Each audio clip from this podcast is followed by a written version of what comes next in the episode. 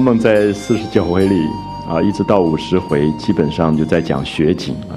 那在不同的季节里，我们看到《红楼梦》好像也针对不同自然的景象在欣赏。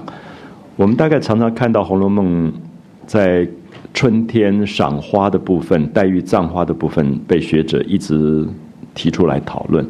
可是，在四十九回、五十回里面，对于雪的这个欣赏，讨论的比较少。所以，也许在下面我们讲到五十回的时候，大家特别会感觉到，大自然其实没有绝对的美或丑，不同的季节有不同季节存在的意义跟价值。所以。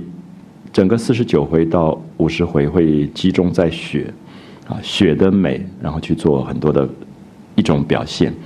那我们记得在四十九回的结尾的时候，呃，这个湘云跟宝玉因为知道厨房里有新鲜的鹿肉，所以两个人就兴奋的不得了，就搞到一大块，就在花园里面就在那边烤。那我们也可以看到他们在烤鹿肉所用的铁架、铁枝、铁铲。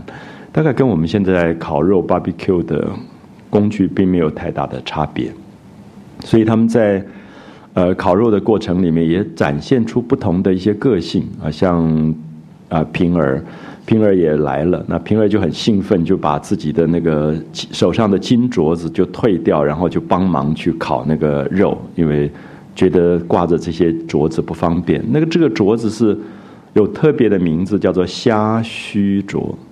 就是像我们吃的那个虾的须，很细的金镯子啊，就脱下来就摆在旁边。那这个虾须镯就不见了。那大概在四十九回后半的时候，你就会看到掉了这个虾须镯，所以平儿就在那边找来找去，就吃鹿肉吃的这个虾须镯都不见了。那不管怎么样也是黄金嘛，也是珍贵的东西，就在那边找来找去。那凤姐就说：“啊，我知道在哪里了。”过两三天就找到了，这样。那凤姐的聪明可能表现在两方面。其实作者写小说精彩的在于，不知道凤姐到底是真的知道在哪里，还是假的知道在哪里。因为我们会觉得，凤姐其实是猜测虾须镯，因为很细很细，这个黄金的镯子在雪地里下了雪以后就被雪盖住了，所以你找不到了这个镯子。可是有另外一个意义是。王熙凤觉得她是一个管理人，这个家族里面有任何偷盗的事情，她都要严密的追踪，所以他就觉得大家在那边说：“哎，虾须镯不见了，不见了。”其实有点打草惊蛇。如果真的有人偷了这个东西的话，不应该声张，因为才能够秘密的去探访。因为你如果闹得太大，反而就找不到。那么，所以这个是长篇小说里面非常有趣的伏笔啊，就是你常常读四十九回的时候。你都不会注意到这一段，觉得哦，就是偶然的一个事件，三个夏须镯脱下来，呃，烤肉，最后就丢了，遗忘了。那凤姐说没关系，过两天我就知道在哪里。那么大家就想雪晴之后，雪一化了，就会找到这个这个镯子。可是事实上，这个真的有一个偷盗事件，然后也就带出后面啊一些呃，对于这个丫头当中他们的。啊，偷东西的这些习惯啊，这部分，所以我想在我们讲的伏笔是说，《红楼梦》里面有一些小小的事件，它是跟后面还会联系在一起的，所以有时候你不注意的时候，你就会错过它啊。我们觉得四十九回里面好像讲烤鹿肉啊，讲这个白雪红梅啊，主题都在这里，可事实上虾须镯会变成下面几回的伏笔，所以它那个串联的方法，在章节的结构上。是特别精彩的，好，然后就在那边吃鹿肉。那我们看到，呃，湘云啊、宝玉就在吃了一大堆烤鹿肉之后，就开始要作诗了。那就看到李纨他是社主啊，他是这个诗社的主要的监社的人，他就贴出了题目，就是集景联句。集景联句就是说，今天面对什么样的景象，就以这个东西为主题啊。我们平常作文的时候，可能是老师会规定一个题目，可是李纨的题目是集景，就是你今天在这个景象里是什么样子，你就写什么东西。所以如果这一天是春天，花开烂漫，那你就可能以花做主题。那今天刚好下雪，在卢雪庵啊，卢雪亭，你就是赏雪的，所以就是以雪作为连句，五言排律。每一句里面五个字排律，我们刚刚解释过，律诗基本上就是对联的形式，平仄跟呃字句的对仗，词汇的词义的对仗，特别严格的叫做排律。排律事实上写的人并不多啊，因为他在整个的诗当中，他是比较工整的。尤其是集锦联句的话，就是这个诗社的人有一点像在打擂台了。那打擂台说，我写了上一句，你要立刻接下一句，然后你接了下一句以后，你再讲再下一句，那下面一个人再去对，就是一个对一个，一个对一个。所以如果说好，假设我今天我自己写了上联，我自己对下联，其实比较容易。可是对方讲上联，你写下联就比较困难，因为个性也不一样，有点像考试一样，就一个连一个，一个连一个。所以我想，我们提过好几次。《红楼梦》里面这些小孩在一起作诗啊，写文学上的东西，总觉得好像是一个不得了的。就现在好像连古典文学里面的博士班都未必能够这么厉害啊！这这些小孩怎么会玩起这个游戏？可是我的的确确是把它当游戏看。我觉得一个 game 的观念非常重要，就是其实生活当中有很多好玩的东西。你把文字当成好玩的东西，它就可以是诗。你把声音当成好玩的东西，它就可以是音乐。那绘画、戏剧其实都是如此啊。所以，也许我们会发现，在过去一个比较呃有文化的内涵的生活当中，其实青少年的生活当中充满了各种有品格的游戏，而这品格的游戏看起来在玩，事实上都是教育。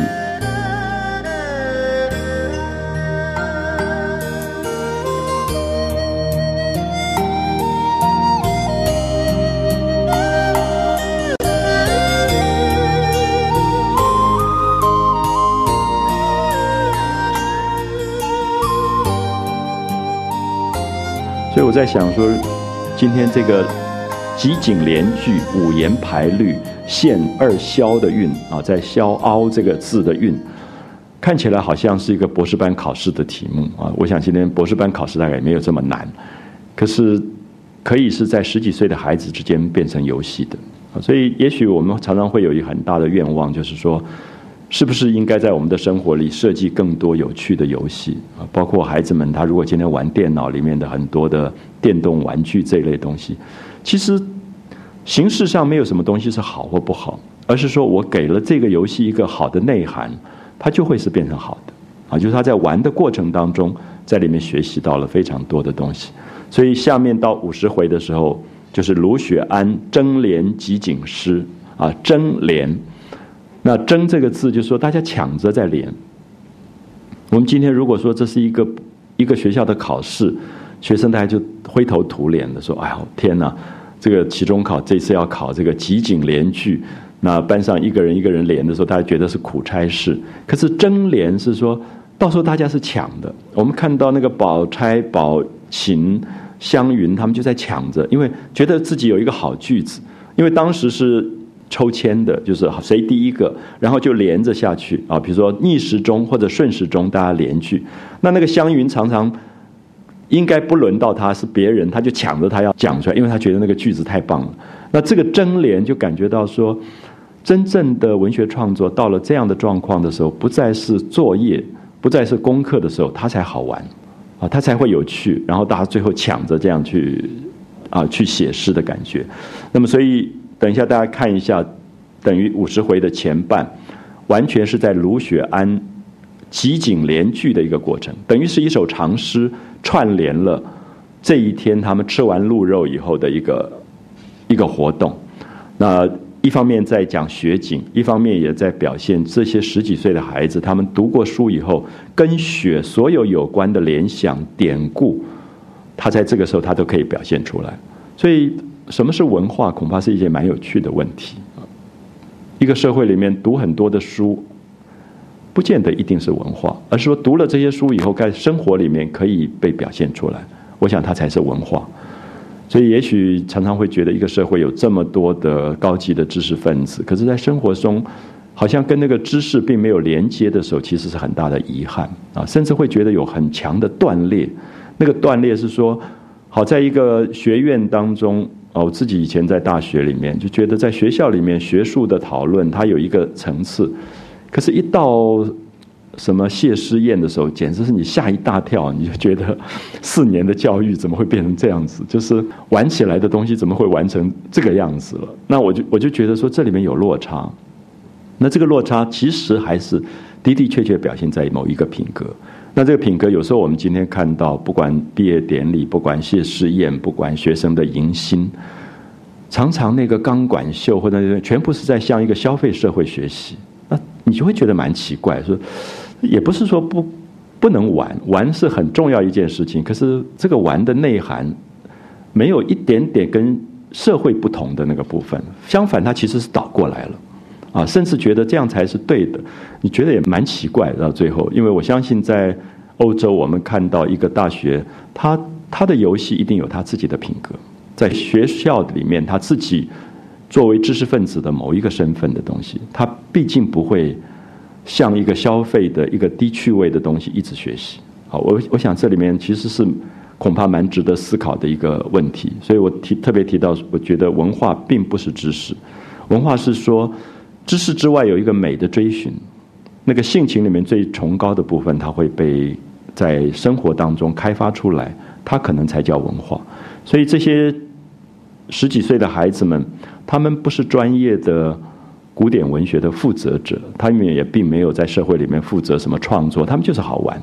可是他们可以在集锦联句当中，用一个诗句串联他们某一个冬天，他们生活里的一种记忆。啊，我想这个是让我们恐怕特别值得思考的问题。那这一天很热闹，很多人都来了，那也包括不会写诗的王熙凤。啊，王熙凤是一个不识字的文盲，可是这一天他也很高兴来凑热闹。他说：“哎，我也来写一句这样。”那大家说好，就由你起句吧。那所以我们会觉得很好玩，就是后面的风雅的集锦联句是由一个不。不识字的、不会写诗的王熙凤开始了第一句。我觉得作者在这里是有一些隐约的意图的，就是诗不见得一定存在在知识分子当中，诗有可能是一种心情。像王熙凤这样的一个人，平常也厉害，也争权力、夺权，也贪财，可是他好像这一天也被某些东西震动了。他说：“我要写一句诗。”啊！我要写一句诗，大家说好啊！你不会写字，你念出来，我们就帮你记录就是了。他就一夜北风紧。那他说，你们既然要写诗，这个诗是以雪做主题，那下雪之前一定先吹北风，所以他就说一夜北风紧。那这个起句起的其实很精彩。我们知道诗里面有时候很难的是起句，因为有些写诗的人很想把诗句就是语不惊人死不休的时候。语不惊人死不休，并不是最好的写诗的开始，因为你一开始开了一个很好的句子，后面都完了，都不知道怎么接了。所以其实起句，所谓的心，在诗句里面的心，是随意看到一个东西起一句，而这一句让以后的人可以接。所以王熙凤这种大拉拉的人，就来了一个一夜北风紧，那后面的人就很好接了，因为这句话很通俗，可是这句话又很宽阔。它没有太难的字句在里面，没有太雕凿的痕迹，所以后面的人就容易接下去。所以这个一夜北风紧，倒有一点像历史上那个开国之君刘邦的大风起兮。就是很多人说刘邦也是一个大老粗，其实会打天下，不见得会作诗。可是他后来写诗的时候，大风起兮云飞扬，那个大风起兮就是让你觉得气派好大。所以很多人认为说这种个性的人呢，他在起句的时候。他有一种开创的那个意义，那后面的人才可能跟着他的一个基础，慢慢慢慢去经营下去，啊，所以我想这个作者写文学、写创作，其实写的非常精彩。就创作可能必须兼具好多种不同的个性，啊，然后才能够维持下去。所以有时候我们看到，呃，有时候我们大家在中学、大学的时候，社团里面其实有那种文学非常精彩的人，就是啊，诗背的好的不得了，然后。对仗工整的，可是你就会觉得他诗老是被绑住了。那绑住的原因，他少掉一个王熙凤那样的人，给他来一个一夜北风紧那么简单的起句，因为他永远想到文学的时候他就紧张。他所有的句子出来，刚刚讲语不惊人死不休，那真正的好诗不是每一句都是语不惊人死不休。一首诗里面有一个句子语不惊人死不休，大概就不得了了。啊，所以如果句句都是语不惊人死不休，自己先死掉了，那因为太重，啊，就没有一个舒缓的余地。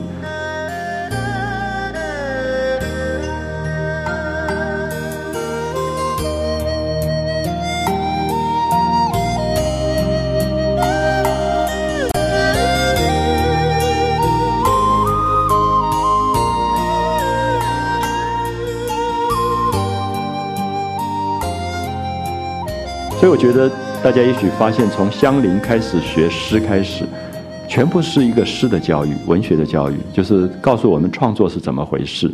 所以就由啊凤姐这种不会写诗的人，一夜北风景开始，然后李纨这种个性最平顺的人开始接前面的两句，然后后面越来越精彩，就是他才能够有起承转合，还记得吗？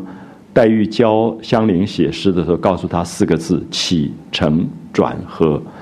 你如果不会起，后面的承跟转都出不来，啊，所以必须要能够起句。他就讲说，呃，一夜北风紧。那大家听了以后都很高兴，说这一句虽然看起来很粗，不见底下的，这正是会作诗的起法。啊，会作诗的人本来就应该从这里开始，不但好，而且留了很多的。余地给以后的人，啊，给以后的人。那么，所以起句的重要也在这里啊。或者说，我们说，其实刚才讲到一个朝代的开创者，也往往是如此。你必须留很多的余地给后人。所以，任何的创业，不管是创作上的创业，或者是日常生活里的创业，创业者常常是有一种白手起家。白手起家常常是不管天高地厚。他就可以有一种大气度出来，然后后面的守城恐怕就要慢慢慢慢去经营了啊，去经营。所以可能都有一点，呃，有时候读易经时候觉得易经整个在讲这个东西，就是里面有很多的起承转合，有很多在不同的时间里面应该要照顾到的分寸啊。所以为什么这一次的集锦联句要让凤姐来起句？我相信作者也不是偶然的。然后最后收尾的人是李琦。李纨的那个啊寡婶的女儿，那她也是最不表现的，在这一次连剧，每个人抢来抢去，她最不抢的，可是最后结局是由她来结，所以起跟结好像重要，好像又不重要，可是很有趣，你会看到真的是中间的一段黛玉、宝琴跟湘云啊，好像在武功上一直在在表现，可这里面也表现出。每一个人存在的不同的意义，就王熙凤这样的个性，她有她存在的意义。她就一夜北风紧，啊，这个就是一个晚上听到那个北风呼呼呼这样一直吹，吹得很紧，那表示要下雪了，啊，就是催促那个下雪。所以它是起句，而不是不是立刻进入主题。所以李纨就接着啊，李纨就说好，我们就把它记录下来啊，就是每一个人讲了一句，底下就有人抄写。抄写下来，那凤姐就跟李纨的婶婶平儿吃了两杯酒就走了啊，所以剩下来就是要写诗的人了。那么这些人，就是他丢了一个起句以后，他就走掉了。好，一夜北风紧，然后李纨就说“闭门雪上飘”。好，我们就看到他是对仗，好对着“一夜北风紧”，然后接下来还要给下一个人一个连句的可能，他就“入泥莲洁白”。这个雪白的雪飘下来，啊，雪白的雪飘下来，那飘下来以后，他就哀婉、悲悯、可怜，这么洁白的雪，最后要落在肮脏的泥土地上，啊，入泥连洁白，看到那个雪掉到肮脏的泥土里，入泥连洁白。好，下面我们看到接的营地袭琼瑶，琼瑶是。一种玉，啊，一种美好的玉叫做琼瑶，所以我们看到这里，他提到的是说，一方面在联句里面讲说他惋惜、哀叹、悲悯、可怜，雪的白竟然要被泥到泥土的肮脏里去，可是下一个人说，这个土地也不见得肮脏，他在迎接这么美丽的玉，啊，在接纳这么美丽的玉，那个雪像冰雪像玉一样掉下来。有意容枯草。啊，他给了一句“有意容枯草”，所以这个雪下来不是偶然的，它是有意思要去滋润、去繁荣枯死的草。我想大家知道，这里是诗的美学，可是也是生态上的科学，因为我们大家都知道，说古代讲常常讲瑞雪兆丰年，就是在冬天所有的草都枯黄，植物都枯黄了。可是如果下一阵雪，雪就会化成水，水就滋润了那个草，草就会繁荣，就变成春草。所以他在讲一个循环的东西，就是这个雪，你不要认为它是无情、是冷酷的，它其实有意荣枯草。他要把已经枯死掉的草重新繁荣起来，有意荣枯草，所以探春就接着说：“无心是萎苗啊，那有跟无的对仗，意跟心的对仗，荣跟势的对仗，荣繁荣，势是装饰啊，两个动词变成两个动词，枯草对萎苗啊，枯萎的秧苗，或者是。”所有的植物的发芽的那个部分叫做苗啊，无心是萎苗，就说到底这个雪滋润了春天的所有的植物是有意还是无意啊？在这里一个讲有意，一个讲无心。那其实我们看到，我记得以前有跟大家提过，我觉得中国古典诗句里面的对仗是非常特殊的美学。一方面来自于汉字的结构的特色，英文跟法文都不容易这么对仗。因为字的音节不同，只有汉字一个字一个音，所以它可以构成非常美的对仗形式，才有对联这个形式出来。可是另外一方面，对联的有意对无心，在讲生命里的一种状态，它是一种哲学。这个哲学有一点像阴跟阳、虚跟实，都是在对比的状态。啊，有意对无心，是说这个生命里面到底是有意还是无心？因为作者也不知道。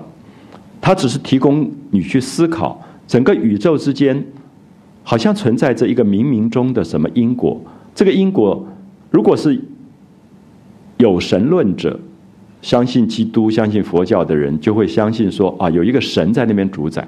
可是也可能是无心，只是自然当中的一种循环关系。所以我不知道我这样讲大家了不了解，就是说有意荣枯草，无心是萎苗。这个有意跟无心。刚好是一种完全中性的客观，他看到生命里面可能有意，也可能无心，所以对仗本身在帮助创作者思考生命的两极平衡，啊，两极平衡的部分，呃，有意可能是主观，无心也可能是主观，可是有意跟无心都在一起并存的时候，它就变成一个客观，就我观察大自然当中，到底应该怎么去观察。这个宇宙之间是有一个神有意的要造成这些事件吗？还是无心的？啊，也许我们看到一个南亚的地震，死掉这么多的人，然后也许有人觉得是有意的，因为神要惩罚什么？他可以有一个解释，这样的意思我听到。也有人认为啊，这个宇宙之间真是不可解，怎么会有这么大的灾难？那那个时候讲的是无心。那有意跟无心在讲，我们自己也无法判断。可是你两个都听到了以后，在诗句里，它就变成一个平衡的状态。所以我特别希望大家在这里了解一下，就是中国古诗的对联形式是非常了不起。我觉得完全是一个哲学，而这个哲学永远让我们谨慎在有意跟无心之间求一种平衡啊。所以看到这十几岁的孩子，他们学写诗、学对仗。可他们也许更重要是学习到生命里面的一种互动关系啊，有意跟无心的关系，有意荣枯草，那探春就接无心是萎苗，枯萎的秧苗。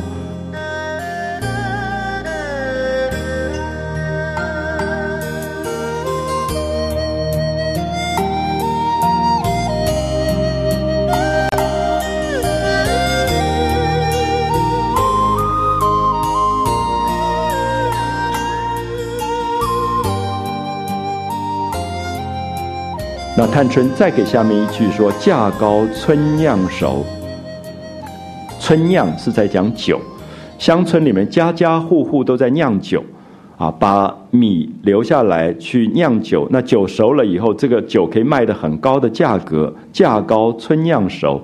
那当然也知道，我们过去酿酒大概在秋收之后，所以到冬天的时候，这个酒大概可以开坛，可以卖了，啊，酒熟了。那同时也就是。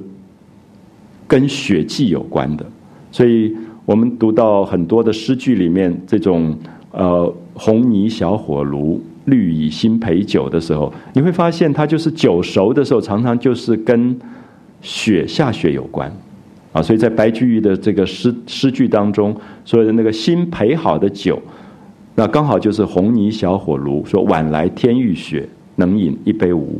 那它是跟雪有关啊，就是在《清明上河图》里也看到，大概是秋天的时候，是春酿开始熟的时候。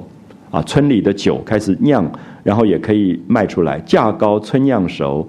那李琦就接到年任府粮饶啊，年任府粮饶，这个任是稻谷或者五谷杂粮熟了叫做任。每一年到过年的时候，五谷杂粮一年的辛苦，最后有了一个收获，这个叫任任。我有时候我们叫丰任，年任府粮饶，因为。今年收割特别好，收获特别多，所以仓库里面以及政府的这个粮仓里面特别的丰饶，啊，就是表示今年是一个啊富有的好年冬的意思啊，好年冬意思。年任府粮饶，夹动灰飞管啊，这个比较不容易懂啊。我们看到“夹”这个字是在讲一种炉管。这种炉管，它是在冬至的时候，它拿来测节气的。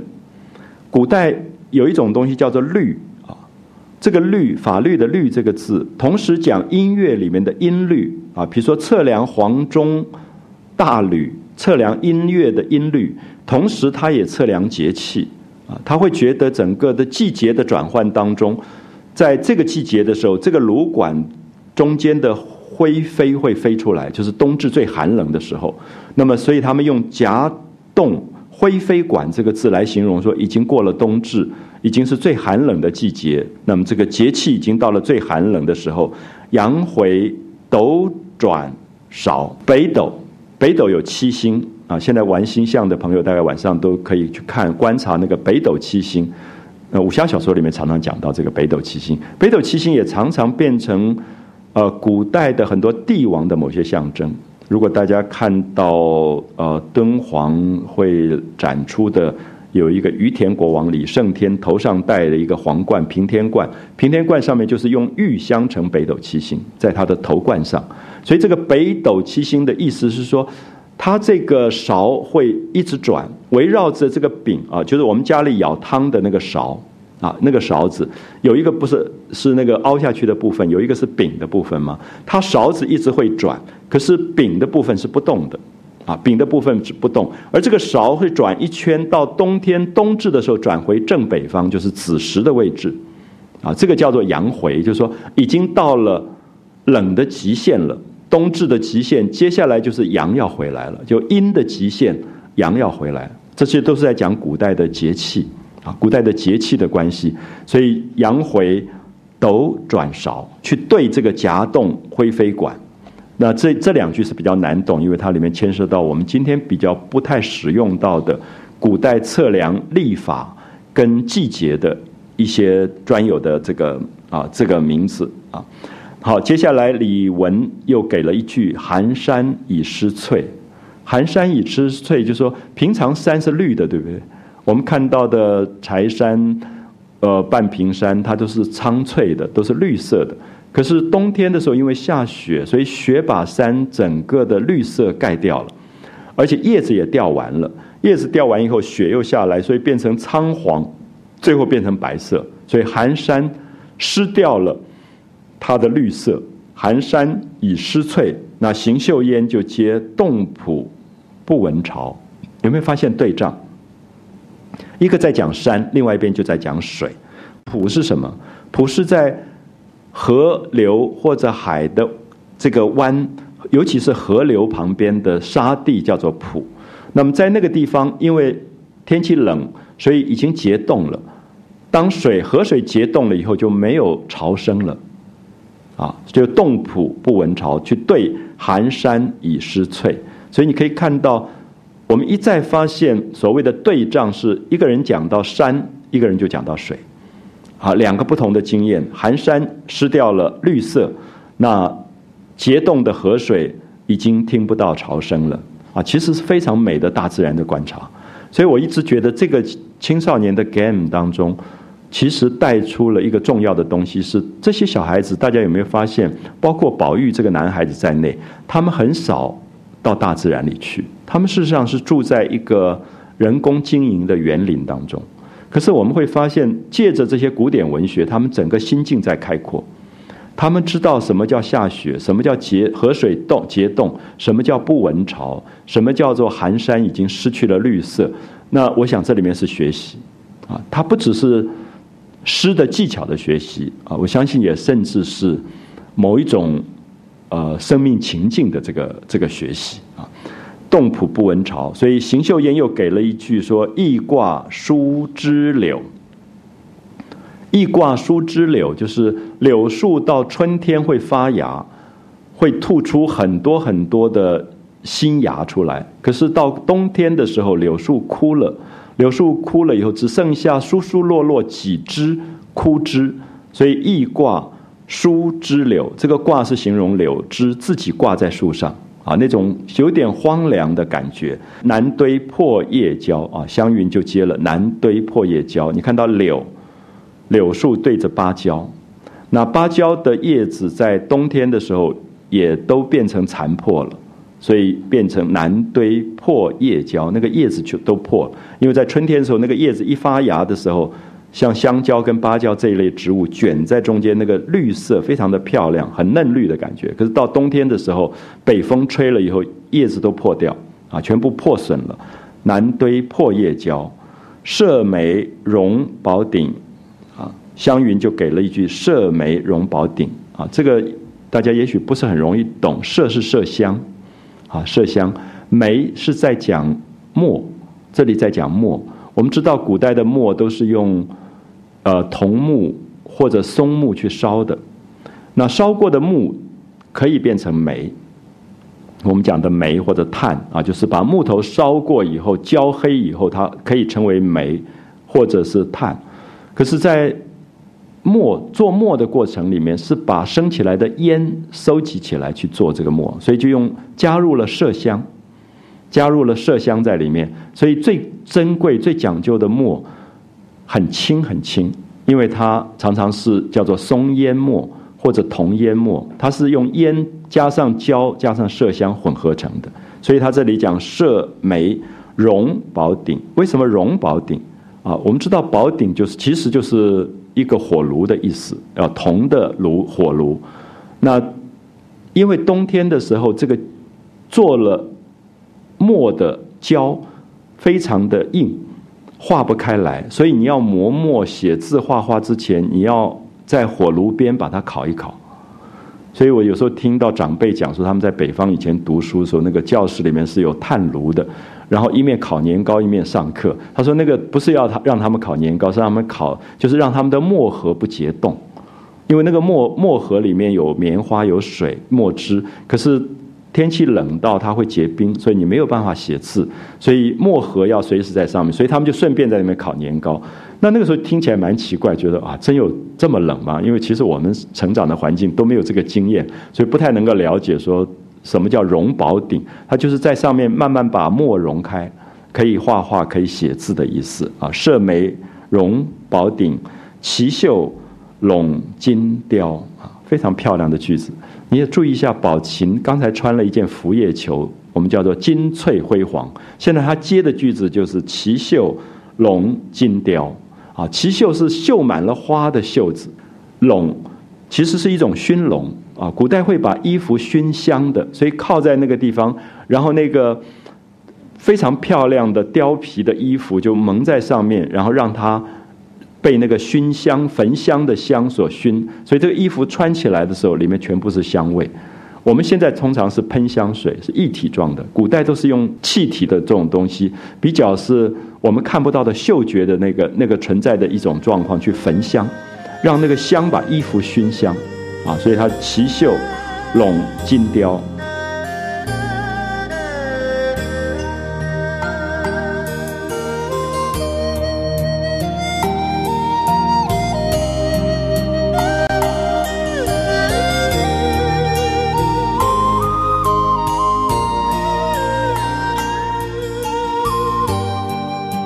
好，然后接下来就形容那个雪的量。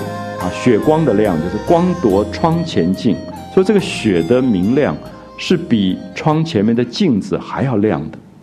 啊，这一点也许很多我们有时候没有经过雪，不太容易了解。刚才不是讲我们在四十九回里面，宝玉急着要写诗要完，他就很盼望那天下大雪，他不晓得晚上有没有下雪，所以他就拉开帘子。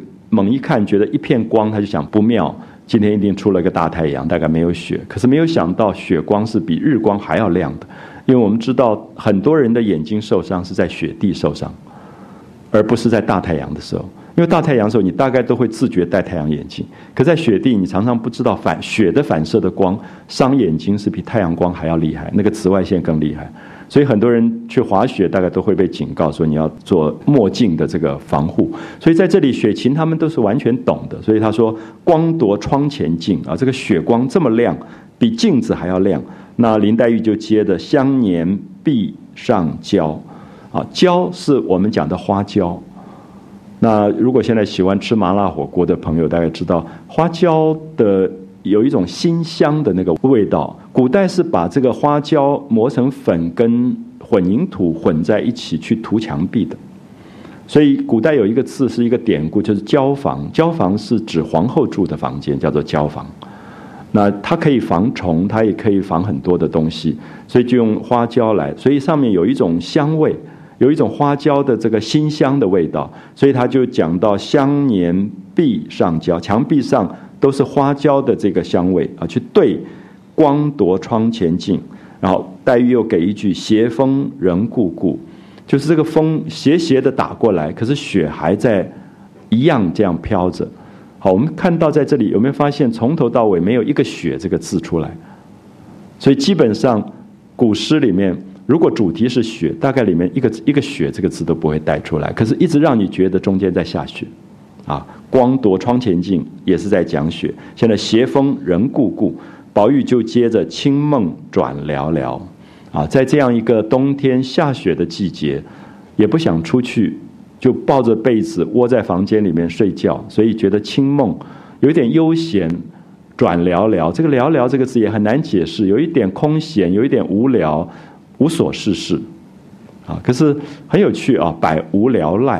啊，我觉得“聊”跟“赖”这两个字都很难理解，其实就是没有事做，啊，没有事做，然后有一种悠闲的感觉。清梦转寥寥，何处梅花笛？啊，什么地方梅花开了？有人在吹笛子。啊，何处梅花笛？宝钗就接着：“谁家碧玉箫？”啊，注意那个对仗的关系。啊，何处对谁家？啊，何处对谁家？梅花对碧玉。笛对箫，你可以看到这个其实是平常的训练已经够了，所以在连句的时候脱口就出来，脱口就出来。可是我跟很多朋友提过，说我不觉得这个一定是古典文学的训练，因为我在台湾的很多庙口听到的老人家唱山歌，全部都是在练集锦连句。啊，在桃园的文昌公园，你可以看到所有退休的客家的采茶工人。男的唱一句，女的唱一句，都七八十岁了，可是那个对仗之工整，而且全部押韵，所以他们大部分后来我采访的时候发现他们是文盲，他们不识字，没有受过什么教育，可他们在客家的山歌里本来就有这种排句的习惯，这种连句，因为他们就是就是说，你不会唱你也讨不到老婆，追不到女朋友。所以他就这样，他要想办法去，然后那个女的也很机警，就要去跟拒绝，然后他再追一句，他再对一句，其实也是游戏，啊，所以我想这些部分根本应该从民间就要看起，就是民间本身对语言就有一种这种训练，啊，训练的方法。我们今天拿这个麦克风跟着卡拉 OK，而且还要看着那个字上面还有音在跳，有一天你就会发现你很难离开那个东西唱歌了，因为你所有东西受制于它的这个部分。那可可是，我想没有卡拉 OK 的年代，其实你会发现唱歌的方法不太一样。所以别人有时候问说：“哎，你为什么歌可以一首一首这样唱下去，歌词都记得？”因为那个时候没有卡拉 OK。可是现在我发现，因为大家很依赖这个字幕的时候，其实你你的某一个语音自己的记忆习惯慢慢就消失了。啊，所以我想人自然有他自己的一个系统去在游戏当中去玩他的这个部分。啊，所以。我们看到，像如果大家听到陈达的咏唱，那非常惊人的，他可以唱四个小时不停，然后全部押韵的，啊，一直唱下去，一句接一句，一句接一句，那个对联的形式，好，所以这个在民间民歌当中，反而也许大家可以特别有机会去看到啊，何处梅花笛，谁家碧玉箫，熬愁昆轴线啊，宝钗就给了一个比较重的句子，熬是什么？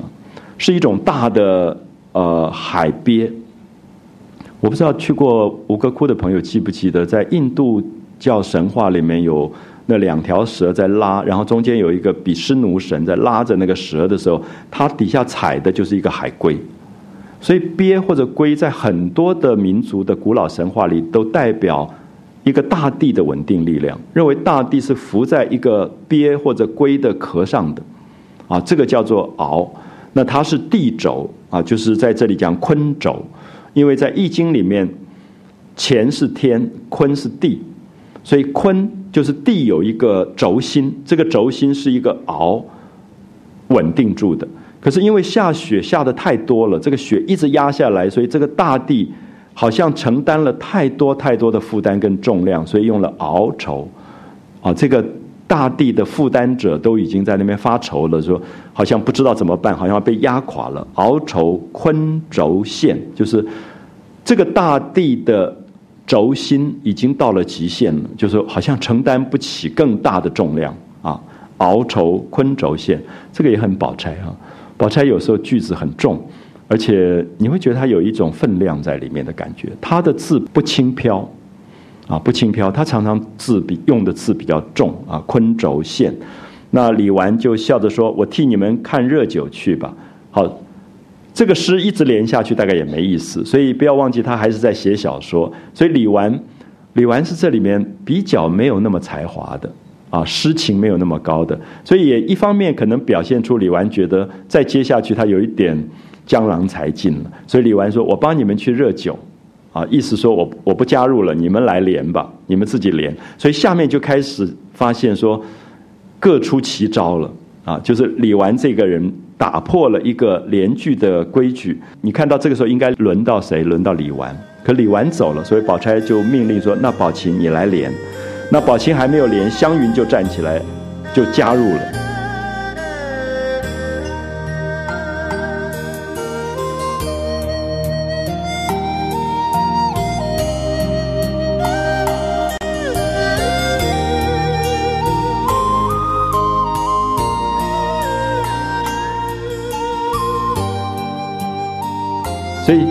看到个性吗？那个湘云的急躁，湘云的那种爱表现啊，就是我们一直讲射手座，就是因为那个箭在弦上，他就是收不住的啊，很快就表现出来。湘云站起来说：“龙斗震云霄啊！”他就对这个鳌愁昆轴线，就天空的那个云好像被扯破一样，一一段一段下来掉下来，就讲那个雪，他认为是天上的龙在争斗。因为龙跟龙争斗，所以就撕破了所有的这个天上的云，所以一段一段的就呃下掉下来。好，然后他又给了一个句子：“野岸回孤沼。”这个荒野的河岸旁边有一个孤独的船在那边回荡啊。野岸回孤沼，宝琴就也不服输啊，因为刚才宝琴被他抢了一句，现在就站起来说：“银鞭指灞桥。”啊，银鞭指灞桥，这个是从郑庆的话这个诗句里面套出来的。因为郑庆这个唐朝的诗人说：“诗在灞桥风雪中”，就是灞桥是过去送朋友送客的地方，所以就觉得在那个地方风雪送故人那种荒凉凄凉的感觉，有也有一点悲壮啊。所以宝琴就说：“银鞭指灞桥”，就说我今天在骑在马上写诗。啊，我不是在书房里写诗，我骑在马上吟诗，那我就指着那个灞桥，我要到灞桥那边那边去。那接下来他又给了一句“刺球连府序”，啊，刺球就是我称他为有一点像烙军啊，就是过去序是戍守边疆的将士，叫做戍啊，就是看守边疆的人。那这些人多半是在北方的边界，特别的辛苦。到了冬天的时候。一些比较，呃，心心善的帝王就会特别悲悯可怜，呃，在边界的将士，觉得他们戍守边疆很辛苦，就特别赐给他们裘，就是冬衣。这里当然裘听起来有一点贵重，可是事实上就是送冬衣了啊！我记得我们小时候闹军都还有，就是什么送到金马给将士什么那种闹军的衣服，冬天的这冬衣的这个衣服，就刺裘连抚恤啊，就是守边的将士，就是安抚、安慰这些守边的将士。那湘云哪里肯让人？那别人也没有他敏捷，看他扬眉挺身，就说。家婿念征谣啊，家婿念征谣。家婿是说棉被里面加上更多的棉胎啊，加厚那个棉胎。念征谣，征谣就说这些被征兵来的，以及背负着最大的徭役啊。古代有所谓的徭，就是你要为国家服务的这种义务工作的。就是怀念这些人特别辛苦，所以给他们的被子里面加多一点棉絮，因为他们生活的地方特别的寒冷，特别的辛苦。加絮念征谣，傲蝶沈以显啊。湘云又加了一句：傲蝶是讲小土堆，小的山丘、小的土堆叫做傲蝶。那么傲蝶因为下了雪以后，所以。你不知道什么地方高，什么地方低啊？我不知道大家可不可以了解，说下雪下完以后松松的。哦，我记得我在北美的时候，在大雪里面，其实南方的人到那里就兴奋的不得了，一个晚上都不睡觉，因为从来没看到那样大雪。可是其实非常危险，因为我们没有经验，就是走在那样的雪地里，因为那个雪很松，所以你完全看不出高低了。有的时候一脚踩空，才发现它是一个凹谷。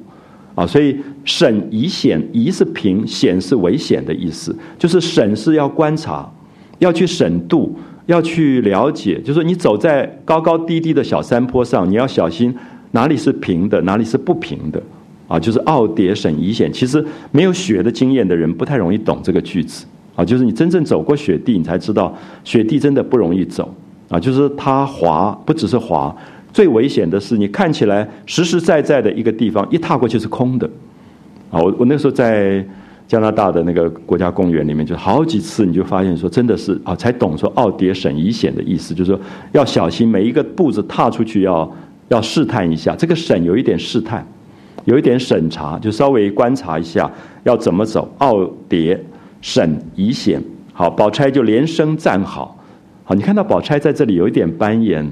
主导者的角色就是命令谁连句，然后好不好他就会评点的，因为他成熟，啊，他兼具了一个比较理性的在创作里面去赞叹的角色。他说好，这个句子真好，因为觉得好，所以他也刺激了他表现的欲望，所以他接着就讲说，枝柯怕动摇，啊，树枝他的那个断枝害怕被雪压了以后会断掉，啊，怕动摇。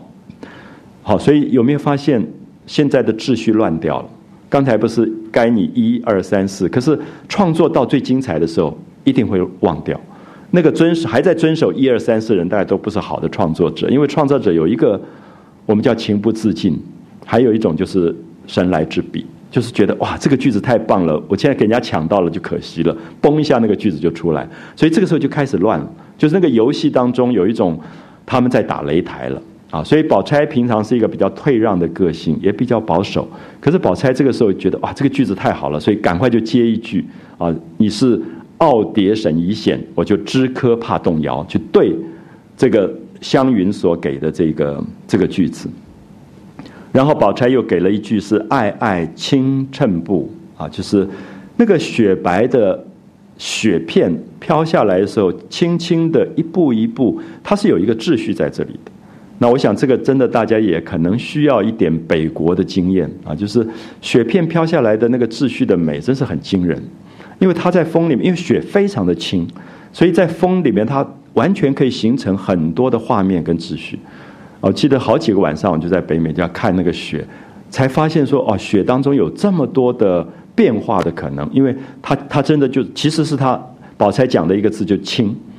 因为我们不太知道雪轻到只要一点点的风就带动，所以它风只要一转的时候，它就会出现各种画面的这个变化出现啊。爱爱轻衬步，黛玉就赶快连到，好，下面也不该黛玉，可是黛玉也来不及了。简简舞随风，你看多漂亮的句子，就是那种“简简”这两个字，我很难形容它哈。有时候我们形容燕子在风里面飞，也在形容简简。就是一段一段一段在飞的那个感觉，像跳舞一样，然后好像有一个腰身在中间转，所以刚才提到说这个雪片因为轻，所以风稍微一转的时候，雪片就跟着在回旋，所以他就黛玉就用舞蹈来形容他，剪剪舞随腰啊，跟着这个风啊在扭动他的腰肢。好，爱爱轻衬步，剪剪舞随腰啊，两个非常漂亮的对仗的句子。一个是颜色，一个是在讲形状啊。爱爱是在讲颜色的白，简简是在形状的这种断续的关系啊。爱爱轻衬步，简简舞随风。好，黛玉又给了一句苦茗成欣赏啊，就是在冬天的时候，在家里喝茶，带着一点苦涩的味道的茶，变成了你。一种新的品味、新的品赏的感觉啊，苦茗成欣赏，一面说一面就推宝玉说：“你赶快接啊，你赶快接。”好，你看到现在秩序乱掉以后，就会有另外的一种情境出来。那湘云是一直争着要表现的，那宝玉，宝玉是什么个性？宝玉是永远觉得这个世界上这些女孩都比他棒的。所以他永远在那边欣赏，他就忘了自己要作诗了。所以黛玉就推他说：“该你了，你怎么都不接？”就要他也表现。好，所以你可以看到那个同年龄的这些小孩子之间，在一个游戏里面的那种快乐。然后宝玉正在看宝钗、宝琴、黛玉三人共战湘云。啊，注意这个句子真的很像武侠小说。啊，在创作里面真的有一点像高手过招。所以宝玉在那边看呆了，觉得好棒啊！宝钗、宝琴、黛玉三个精彩的女孩子在那边对抗湘云，因为湘云老是要抢着要讲话，那十分呃有趣，哪里还顾得联诗？他根本已经忘了他要写诗，他就在那边欣赏别人了。所以也许大家会有一天会发现，宝玉也许是所有的《红楼梦》当中最有福气的人，因为他懂得美的欣赏，他发现身边的人都这么精彩。其实他很，他有一种很大的快乐，他常常忘掉他自己，忘掉他自己的存在，忘掉他自己也要去做表现的那个部分。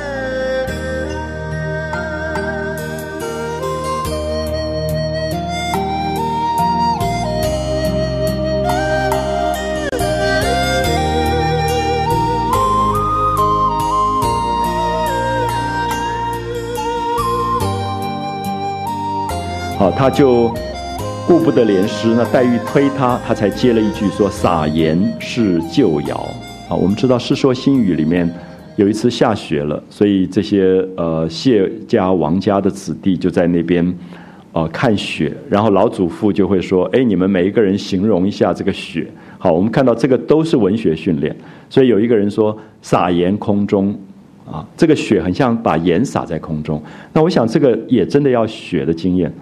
我有次在日本的时候，去在初春的季节，如果你穿着黑色的深色衣服，你会发现，哎，里面出现一点一点，因为那个细雪啊，刚刚出来的时候，其实像真的像盐，而且是精致盐，细细的。如果你不穿黑色衣服，你根本感觉不出来，就是那个小小的细雪。古崎润一郎写过一个小说叫《细雪》。那那个细雪，我特别在日本会感觉得到。啊，不知道为什么，每次在樱花季节初春的时候，就会有细雪这样飘下来。它不是大的雪片，它是小小的细雪。那有时候跟着樱花的花瓣会一起飘的，啊，构成日本的很特殊的一种风景上的美学。所以他就讲撒盐是旧谣，就意思说这是非常早的，因为《世说新语》是在东晋时代的一种歌谣，就撒盐空中差可泥。这个诗句是形容，啊，它是一个旧的诗句，那挺衰，犹破掉啊，就是一个船靠在那边，那有说一挺说犹破掉，还停泊着一个钓鱼的一个一个人啊，那湘云就笑着说：“你快下去吧，你不重用，倒耽搁了我啊！你看到那个湘云的厉害啊，就说你给我让开吧。”啊这个里面就是在玩游戏，玩到最高潮的时候，那个湘云就觉得说：“哎，你别在那边挡着我，因为宝玉大概接的有点慢，那他就觉得你耽搁了我，要快一点啊。”就是我们有时候玩牌也是也是啊，看到一个人出手出的太慢，你就急死了，说：“哎，你给我下去吧，我来下这个牌。”所以他在这里就有一点觉得他耽搁了啊，就讲到孤松定酒药，霓虹从印机啊，又听了两句。那宝琴就连到林府或文桥，林府或文桥是在树林当中，好像还听到有樵夫用斧头在砍树的声音。林府或文桥，因为冬天的时候天气非常的寒冷，樵夫出没的比较少。可是他在讲一种好像孤孤零零的声音，好像还听到一点树林当中。在砍树的樵夫的这个这个声音，然后又给了一句说：“福相千峰突。”好，福相是讲下过雪以后，整个的原北方的呃，我想大家听过什么乐游原什么原，就是一个高的丘陵的台地叫做原。那因为被雪覆盖以后，看起来像一头白色的象。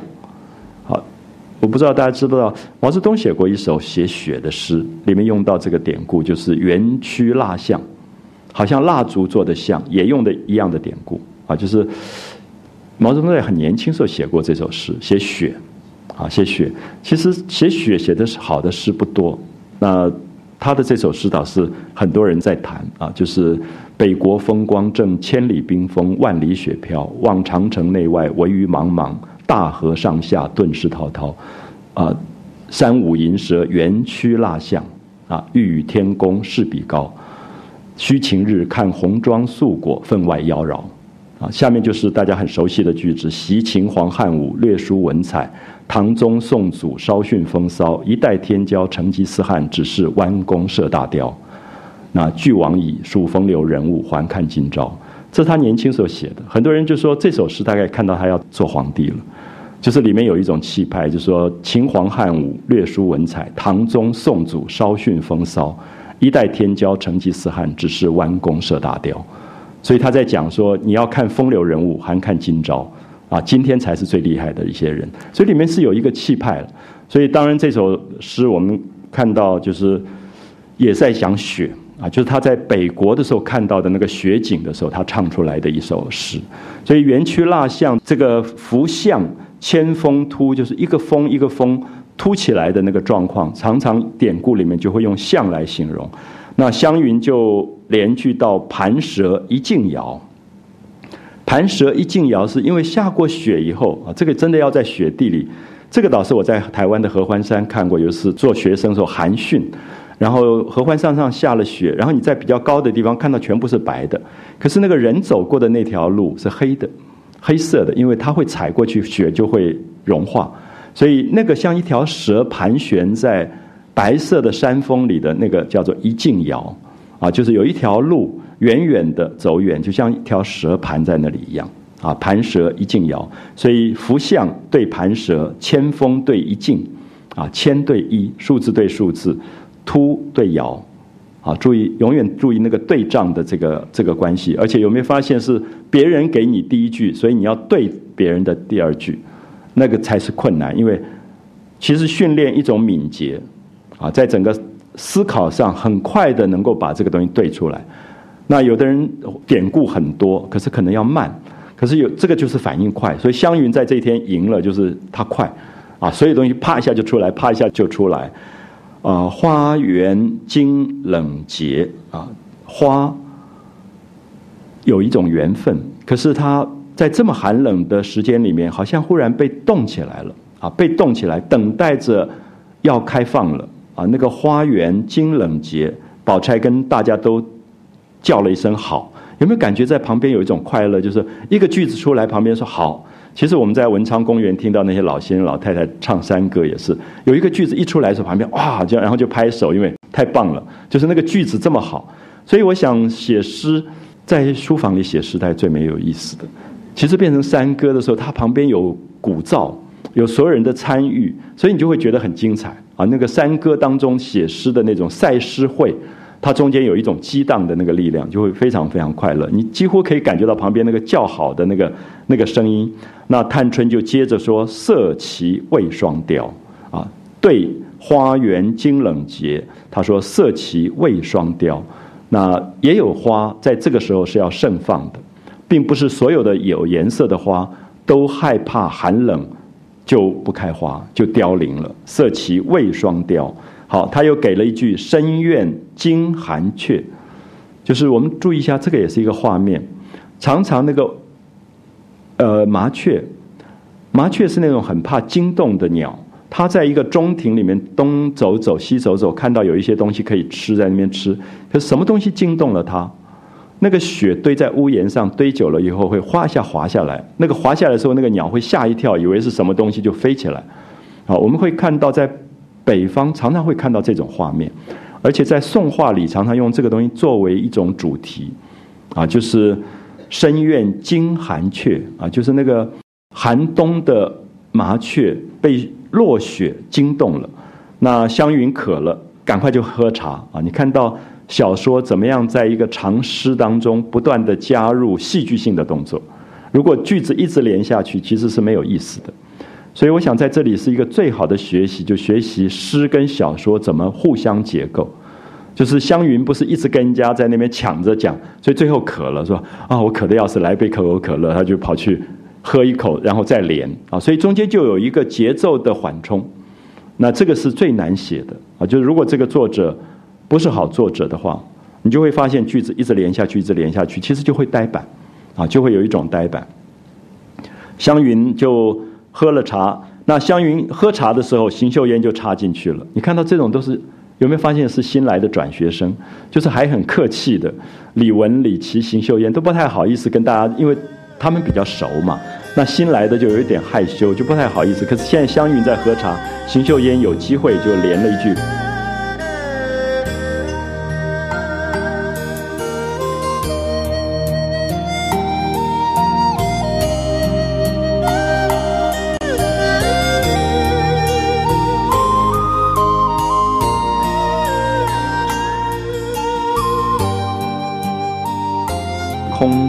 气老。蒿啊，那蒿是一种猫头鹰，猫头鹰的叫声很难听的，有点像哭一样，所以在荒凉的空山里，这个猫头鹰好像在那边哭一样的那种孤独的叫声啊，去对深院惊寒雀，大家感觉一下，深院惊寒雀，空山泣老蒿，注意那个对仗啊，底下都是鸟对鸟啊，猫头鹰那个蒿对雀，寒对老啊，形容词寒对老。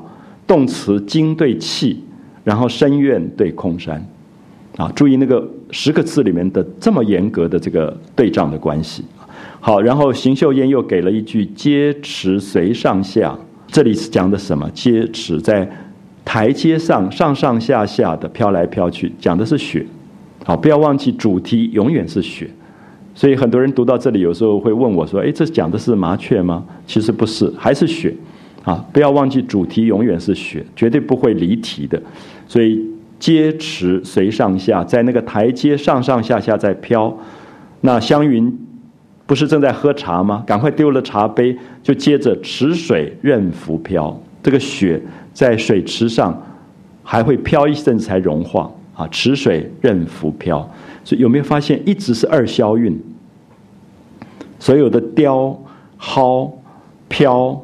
全部都是二消韵，好，你看到有好句子还不行，还必须那个韵还要对，所以这个五言排律是非常不容易，就是每一个字要恰到好处啊。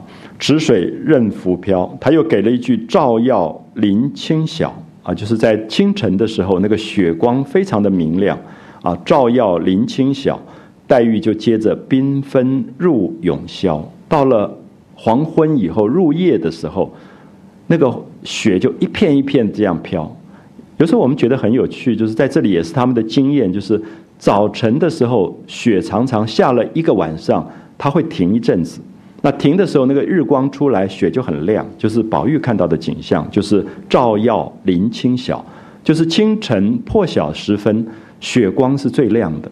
所以黛玉就讲说，入夜的时候，雪就会开始特别缤纷啊，漂亮的不得了。就是通常都是大雪纷飞的时候，常常是黄昏入夜。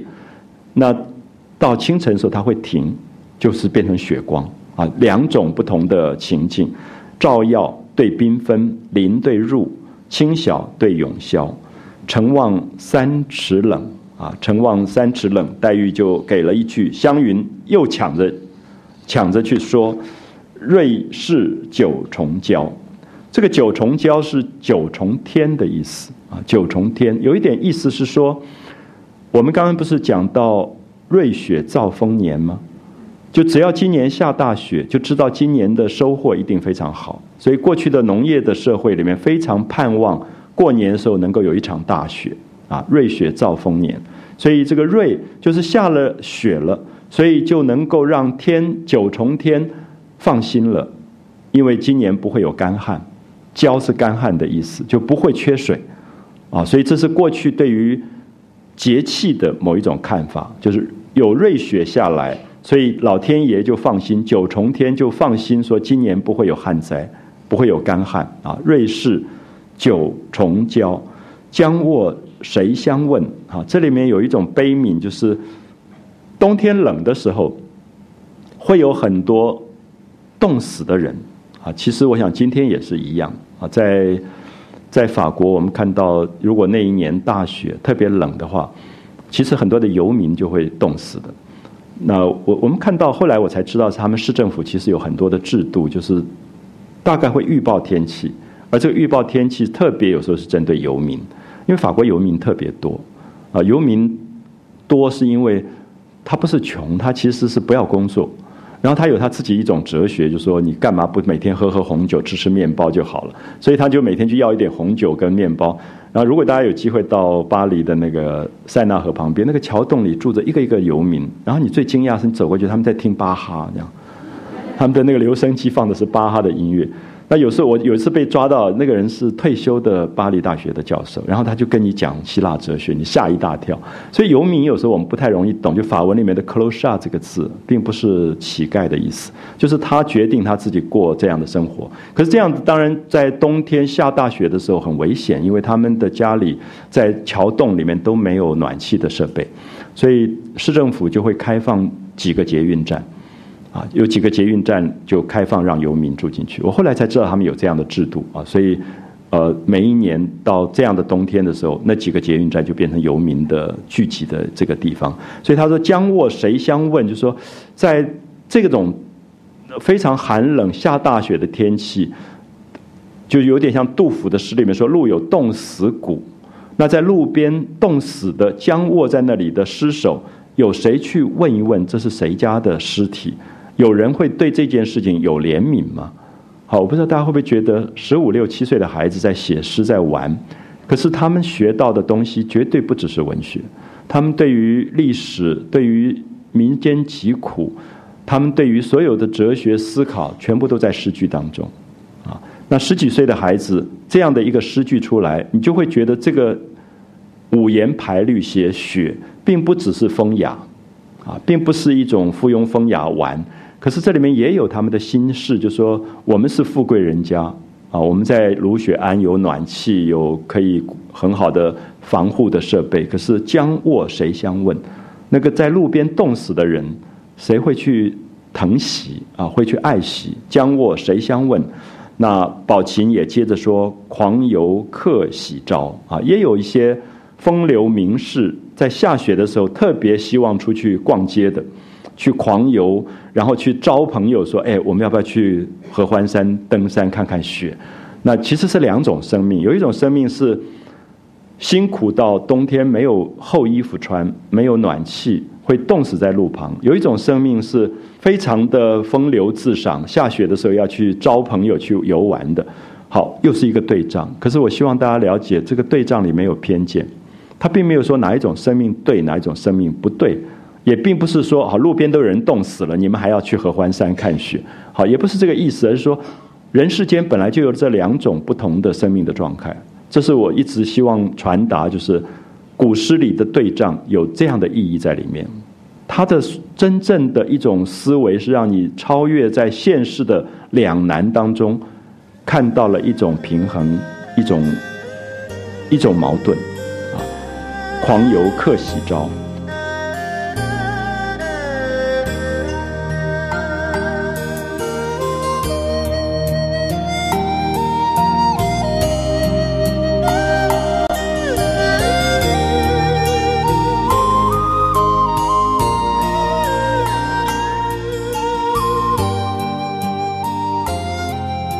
下面我们看到宝琴又给了一句叫做“天机断稿带”。天机是一个新的名字，天上的纺织机是谁？织女，就是织女星。所以天机就是牵牛的相对，牵牛是一个星，天机也是一个星，就是在那边不断在织布的织女星。那织女据说。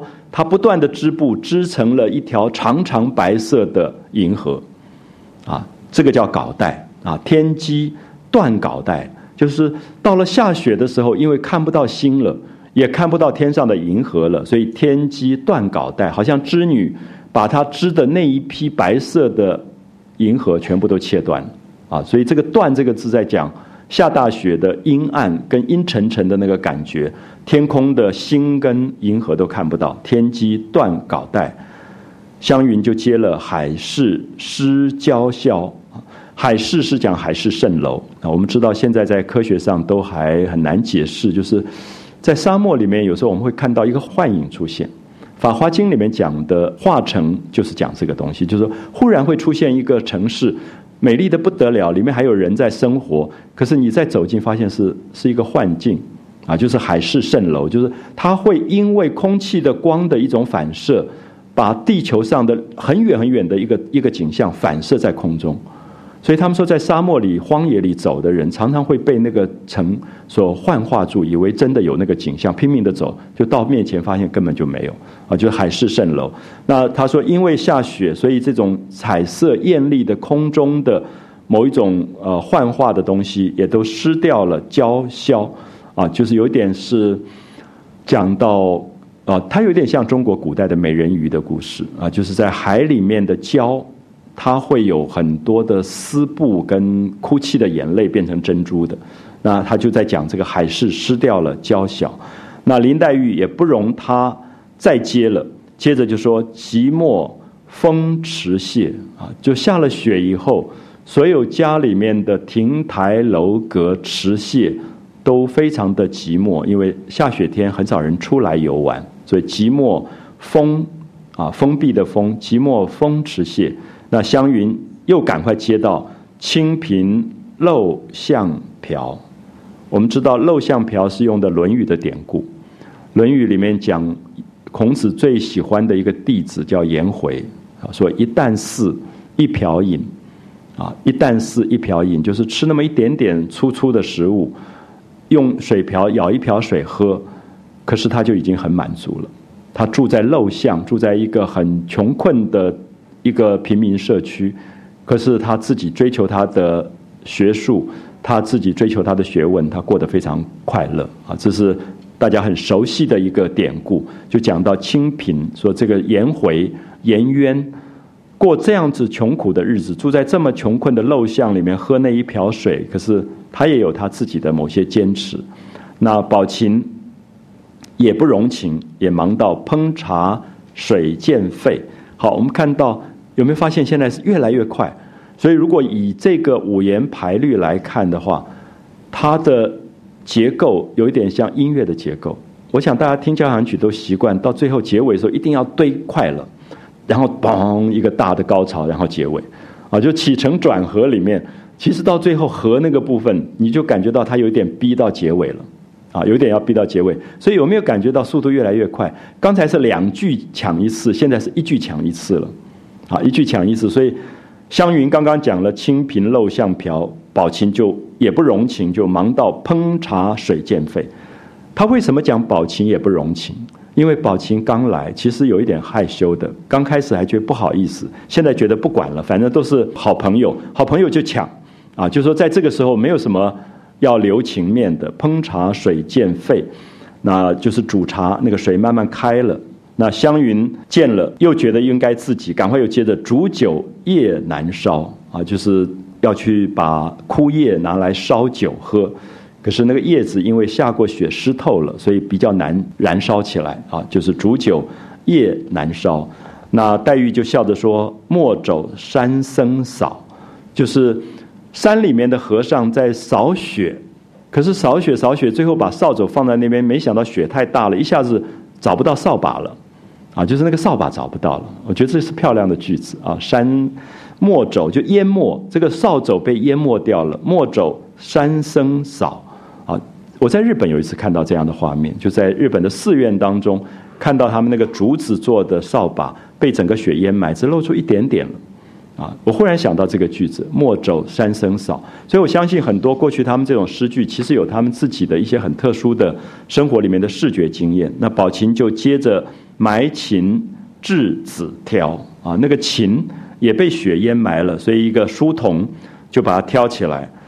那湘云就笑弯了腰，赶快念了一句。那大家说你到底念的什么啊？这个加的很棒，就是因为他太讲的太急了，咕噜咕噜咕噜讲出来。大家说，哎，你到底什么东西啊？你那一句到底是什么？就讲清楚一点好不好？他就十楼闲睡鹤，黛玉就笑着握着胸口说：“谨记暖亲猫。”啊，去对比，就是在户外的廊下，有点孤独，有点寒凉的感觉，跟谨记既是地毯，在非常漂亮的地毯上，因为有暖炉，所以那个猫在那里睡觉啊。猫很怕冷，在下雪的天气，那个猫就会躲在你的地毯上，卧在那个地方，用“暖亲猫”这个字啊。你我想现在天气冷，你还会觉得把猫抱在怀里的那个感觉啊，就是谨记。